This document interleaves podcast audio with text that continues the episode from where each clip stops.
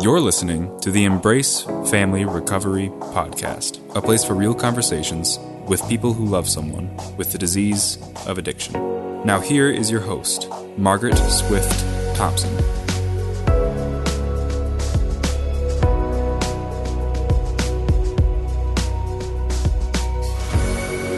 Welcome back, everyone. I know you were expecting Sandy, but sadly, due to COVID, her retreat has been postponed. So we will rebroadcast Sandy's episode about her retreat at the appropriate time when it's reoffered. Today, Jerry Moe returns to tell us all about the children's program at the Hazelden Betty Ford Foundation. Who is Beamer? What is Beamer's role in the program? Also, how the incredible team at the children's program offer ongoing support to the children and their caregivers. Here's more with Jerry. The Embrace Family Recovery Podcast.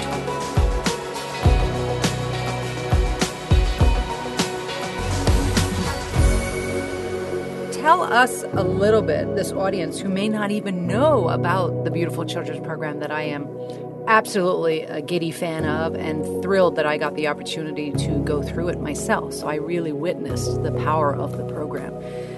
Tell people who are listening what is your children's program about? How does it work? I know COVID's changed things, so we should probably touch on that, but explain more about the children's program because I think people get scared of I don't want to take my kids because they may get exposed to things that are worse than they're seeing at home. Yeah, or or you'll hear, "Well, my children don't know anything about this." Number one myth. You create a safe space and, and you put boys and girls in a room with other kids going through the same thing and they see that it's okay and they begin to talk. So, so yeah, just and geez, I have such admiration and respect for grown-ups who bring kids to children's programs because it takes courage and strength. You know, it, it takes an admission on some level that this disease I never asked for in my family has not only hurt me, it's hurt my kids. Boy, how how awful that is. Mm-hmm. So just a, a shout out to all of the grown-ups who were willing to bring their kids. So just in a couple of sentences, and then we can talk about how we've shifted things during the pandemic. Oh, it's the, the children's program uh, is designed for four days and it's all day long. And, I learned really early in my career because I had a graduate school. The, the, the best practice was you saw these kids once a week for an hour. I mean, that's that. That was about it. And, and within a year, you know, it's like, oh, no, uh, we're just about to get to something good here. Right. And then our time is up. And it's not like a TV show. So you can't start where you left off. Mm-hmm. And I think the biggest issue is one of trust. I mean, Dr. Claudia Black, what did she teach us in her book, in the early 80s, it'll never happen to me. Don't talk, don't trust, don't feel. And, and so we're bringing kids into a program. And the best thing that we can do is build relationship with them. And so, you know, we're with them all day long. Uh, we we do group, as you know, you've been there. We do group with them. We play with them. We swim with them. We eat with them. We have fun and act silly. We're in group and sharing feelings, and sometimes there's tears but it's really developing relationship. And you can see over the course of those days how it really begins to deepen in, in, in all of that. So we're talking six, seven hours a day, and it's a nice window into a child's soul. I mean, I tell folks all the time, you know, give us four days, and if nothing else, we'll give you a sense of here's what we see, here's what we're concerned about, here's some follow up if you like it. So that first day is, is, is all about addiction and, and teaching kids how to separate the person they love from the disease that consumes them. Because boys and girls see it as being one and the same, one and the same. And so we do a lot of work around that, uh, all experiential, highly interactive. You know, keep it moving, keep it playful, uh, you know, keep it uh, you know, as simple as we possibly can. That second day is a day more of feelings. And, and, and boys and girls come back and, and they're really willing and able to begin to share a little bit more. We create a really safe space. You do. Have a small group of kids, 10 to 12 at most. There's a couple of the counselors, highly trained, really good at what they do. We might have a volunteer or two to help us who's been screened and trained. And often it's retired folks that, that kids see almost as being a grandparent in the group. And it's fascinating, uh, Maggie. Some kids, it's their artwork. Mm-hmm. That's how they let it out. Other boys and girls who are really quiet, when we write a story, you know, they just continue to write and write and write. And, and for others, it's it's just talking. And so uh, giving them opportunities to understand, to find their voice and to begin to express it. And then, you know, the last two days of the program, grown-ups join us. It's always a children's program because it's children focused. But you know, through the years, I've started to say, well, it's really a child-centered family program because we're inviting the grown-ups and, and on Saturday and Sunday, the last two days, we go through a process where the kids are in one group, the adults are in another group, learning what the kids are learning, thinking about parenting in recovery, thinking about some of the things they want to work on, and then we bring the groups together. In the program, we make the disease the enemy. So it's draw a picture about how addiction has hurt your family. Draw what addiction did to your family. Write about that so that we're not dealing with, with kids uh, being caught in a dilemma thinking that, well, wait a minute, if I talk about this, I'm betraying and being disloyal to the people I love. And we don't want them to do that, but tell on the disease that loves it when people stay quiet and silent and invisible and don't say anything. So that third day is one of self care, and that fourth day is one of celebration. And then we just do a, a variety of continuing care things for boys and girls after after they're done. And for the last year, and it's been over a year now, we've we've transitioned into a virtual program. Gosh, when it's virtual, how much time can you spend and not go too far. You know, they're always on an edge. If you, you, want boys and girls coming back wanting more, not saying that was the longest three hours of my life. Oh my gosh. And how do you make it fun? And it's very innovative. So it's three hours, two days in a row. We don't try to do everything we've done in a, in a four day children's program. You can't. We do a caregiver workshop that's separate just for their caregivers. So we hold on to that piece. That's three hours one day. Wonderful, right. We use a series of books that we created for continuing care. It's the Beamer series. And so Beamer is this light bulb kid and just a, a creation of a highly talented dear friend who lives in Hollywood whose most of his career was designing album covers and movie posters. So we're talking Home Alone and Pretty Woman and Robin Hood and Bob Dylan, Michael Jackson. And then here, here's this character that he created. So everybody's a light bulb. And when their feelings change, so does the color of the light bulb. And, and Beamer has a mom and a dad, both trapped by addiction. And so what we found, we thought, how are we going to do this virtual? Well, Beamer drives it. And that we go through the Beamer stories and then kids relate to Beamer. That's so, fabulous. And, and, and then with a lot of fun thrown in. I mean, I think one of the things that troubles me the most is the fraternity of children's programs across the United States. We're all pretty close to each other because it's unfortunately it's been decreasing in the number of programs. And some programs have been uh, uh, found that they needed to, to shorten it for, for a lot of different reasons. And, and yet I get concerned when I'm hearing that what's getting shortened is the playtime, the fun time, because I think that's where kids really connect with each other and, and learn and grow. Jerry, isn't it also true that a good number of the children, because of the disease and the crisis and the things in the home feel like they grow up pretty fast. So giving them the permission to be a kid is really important. Yeah, it's incredibly important. I mean, there are times, uh, not so much in the virtual space, but there are times I've had to take a, a 12 year old who you notice the first day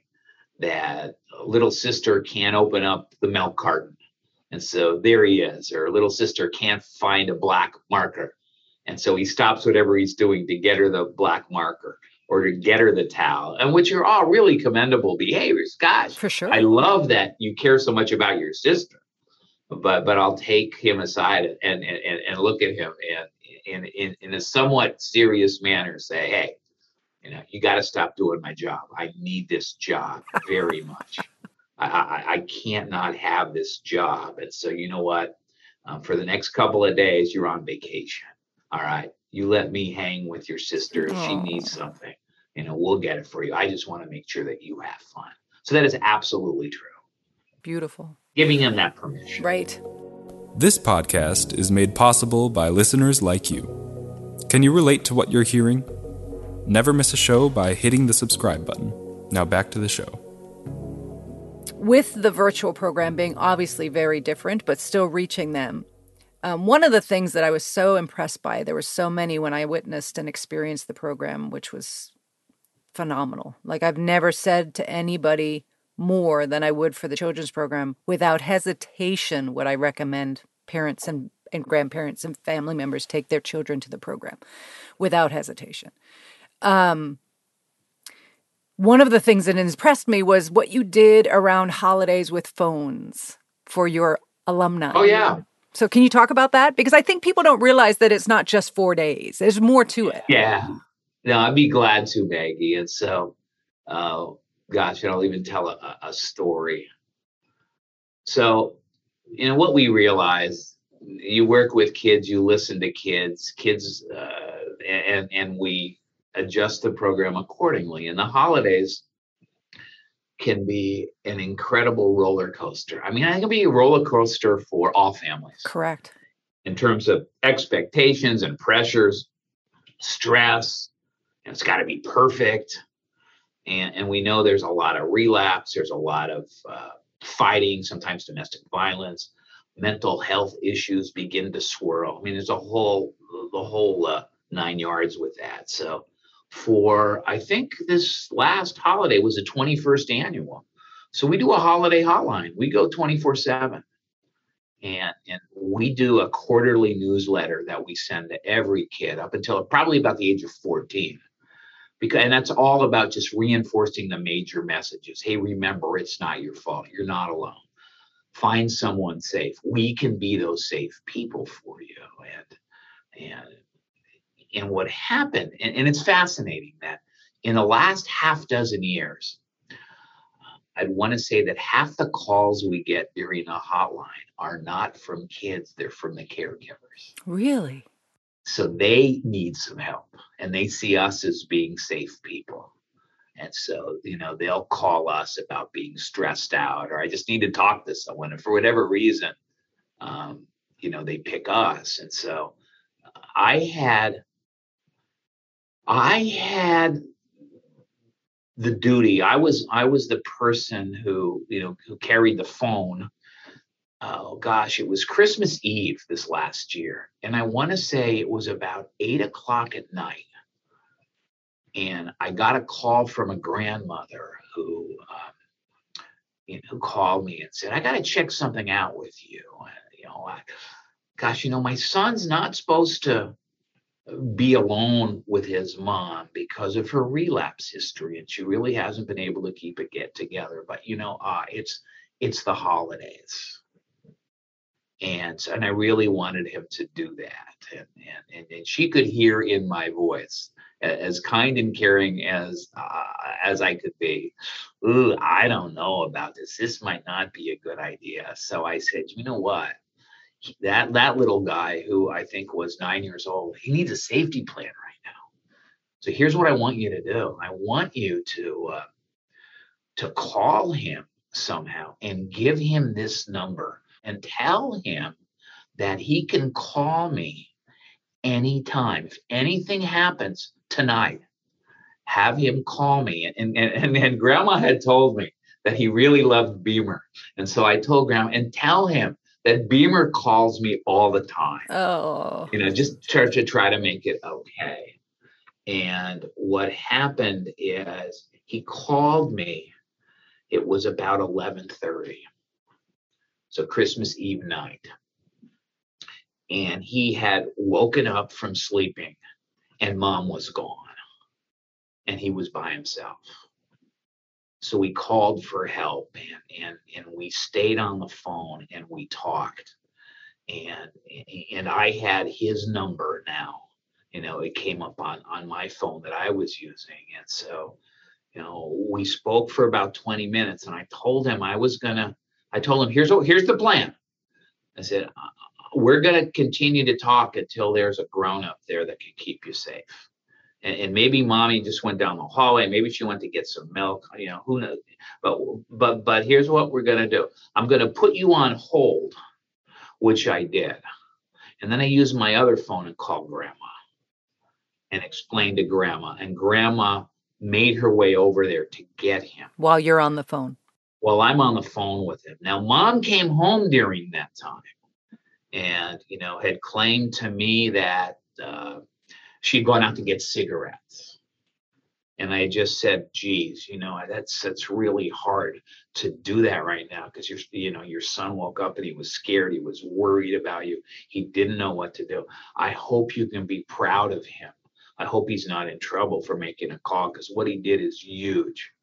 I said, there's a lot of grown-ups I know that need help sometimes that don't even think about doing that. And so grandma is then on her way over and gets there and then calls me and says, uh, it's just not looking good. I'm going to take him home to my house now. And, and then just said, uh, you know, you're right. It wasn't a good idea. And I said, well, I, I don't care about being right. I just want him to be safe. So there's an example, and, and there's been examples through the years. I remember a long time ago, uh, a 12 year old girl calling me and asking me, how do, how do you cook a turkey? Oh. How long does it stay in the oven? Because her mom was passed out. And, I honestly said, you know what? Gosh, I can help with a lot of things. but how long a turkey It's got to be in there for hours. And I actually remember getting my wife uh-huh. and having my wife talk her through that, but also that getting her some help and taking that burden from her. So kids, kids will call us. Kids will uh, uh, email us because they all have our email addresses. Uh, kids, kids will write us. And and and what happens, and, and it happens more, and I think it has to do with just social media and the internet sure. and that it's got to be once a month at least some months more we'll all hear from somebody somebody will reach out either at a really celebratory time in their life like when they have a child wow or they're getting married or they're graduating but but they'll also reach out uh, because they need help with something and so we always tell them that you're part of our family we care about you we care about your safety, your well being. So not only saying it, but matching it with actions by being available to them. Well, and that's it. That's it. Because I think so many boys and girls come here and, you know, talk is cheap. They often grow up in families where words have no meaning. I'll quit tomorrow, or I'm going to divorce your mom. You know, all of those. And so kids come to the program and it's not tell me, it's show me. And you do. So, for anyone who wants to get through the virtual program for their children, wants to introduce them to the program, I know it's virtual. Tell people what that looks like, what the cost is, how they go about enrolling. I can add links to the podcast for people to the Hazelden website. Yeah, well, there's a, there's a couple of ways. Uh, let me give you a, a number to call to get more information and to think about registering. So it's 760 773 4291. 760 773 4291. And what that will do, that will be that phone will be answered by uh, one of the children's counselors who can tell you, hey, here's the skinny. You know, during this time of the year, uh, we do the program. It's two days, three hours each in two days. We've been doing it Saturday and Sunday, so it's not interfering with school. But Maggie, you know, last summer, what we'll do is we'll do it on days of the week. Right. Because sometimes families could are looking for you know wholesome healthy things for their kids to do. So there'll be many options there. If you want to go online if you go to the hazelden betty ford website and just just type in RecoveryGo and that will bring up all different kind of uh, of our virtual services. And just look for children's program. And in the year that we've been doing this we're not charging people this is part of hazelden betty ford trying to give back to the community during these just unprecedented times crazy chaotic times of the pandemic so there yeah there's no cost to them at this point in time and does a person have to be in treatment to participate? Can it be anyone from anywhere who just hears about it and wants to enroll? Yeah, you're absolutely right. And so think about it that it's for seven to 12 year olds primarily. You know, sometimes a, a grown up will say, geez, my 13 year old's on the immature side. They might fit in. Or, right. or we'll hear about the brilliant six year old that just uh, directed a play off Broadway. they're incredibly incredibly bright that could probably fit it. Just a family history of addiction. So, uh, and and the groups are really uh, so diverse in the sense of, you know, here's some boys and girls with somebody in treatment, but it doesn't have to be at Hazelden Betty Ford. And and so it's early recovery. Here's children participating, and and their loved one is not in treatment. And then here are boys and girls whose parents have been in treatment their entire lives. I'm sorry, recovery their entire lives. And they want the prevention aspects of it and, and to help their kids understand why they're living a recovery lifestyle. I know I'm biased about the children's program, having been through it. However, I would not hesitate for one minute to recommend this children's program for any child ages 7 through 12 and their caregivers. Children are intuitive beings with creative minds. Help them by giving them the learning and support this program offers them. I want to thank my guest for their courage and vulnerability in sharing parts of their story. Please find resources on my website, embracefamilyrecovery.com. This is Margaret Swift Thompson. Until next time, please take care of you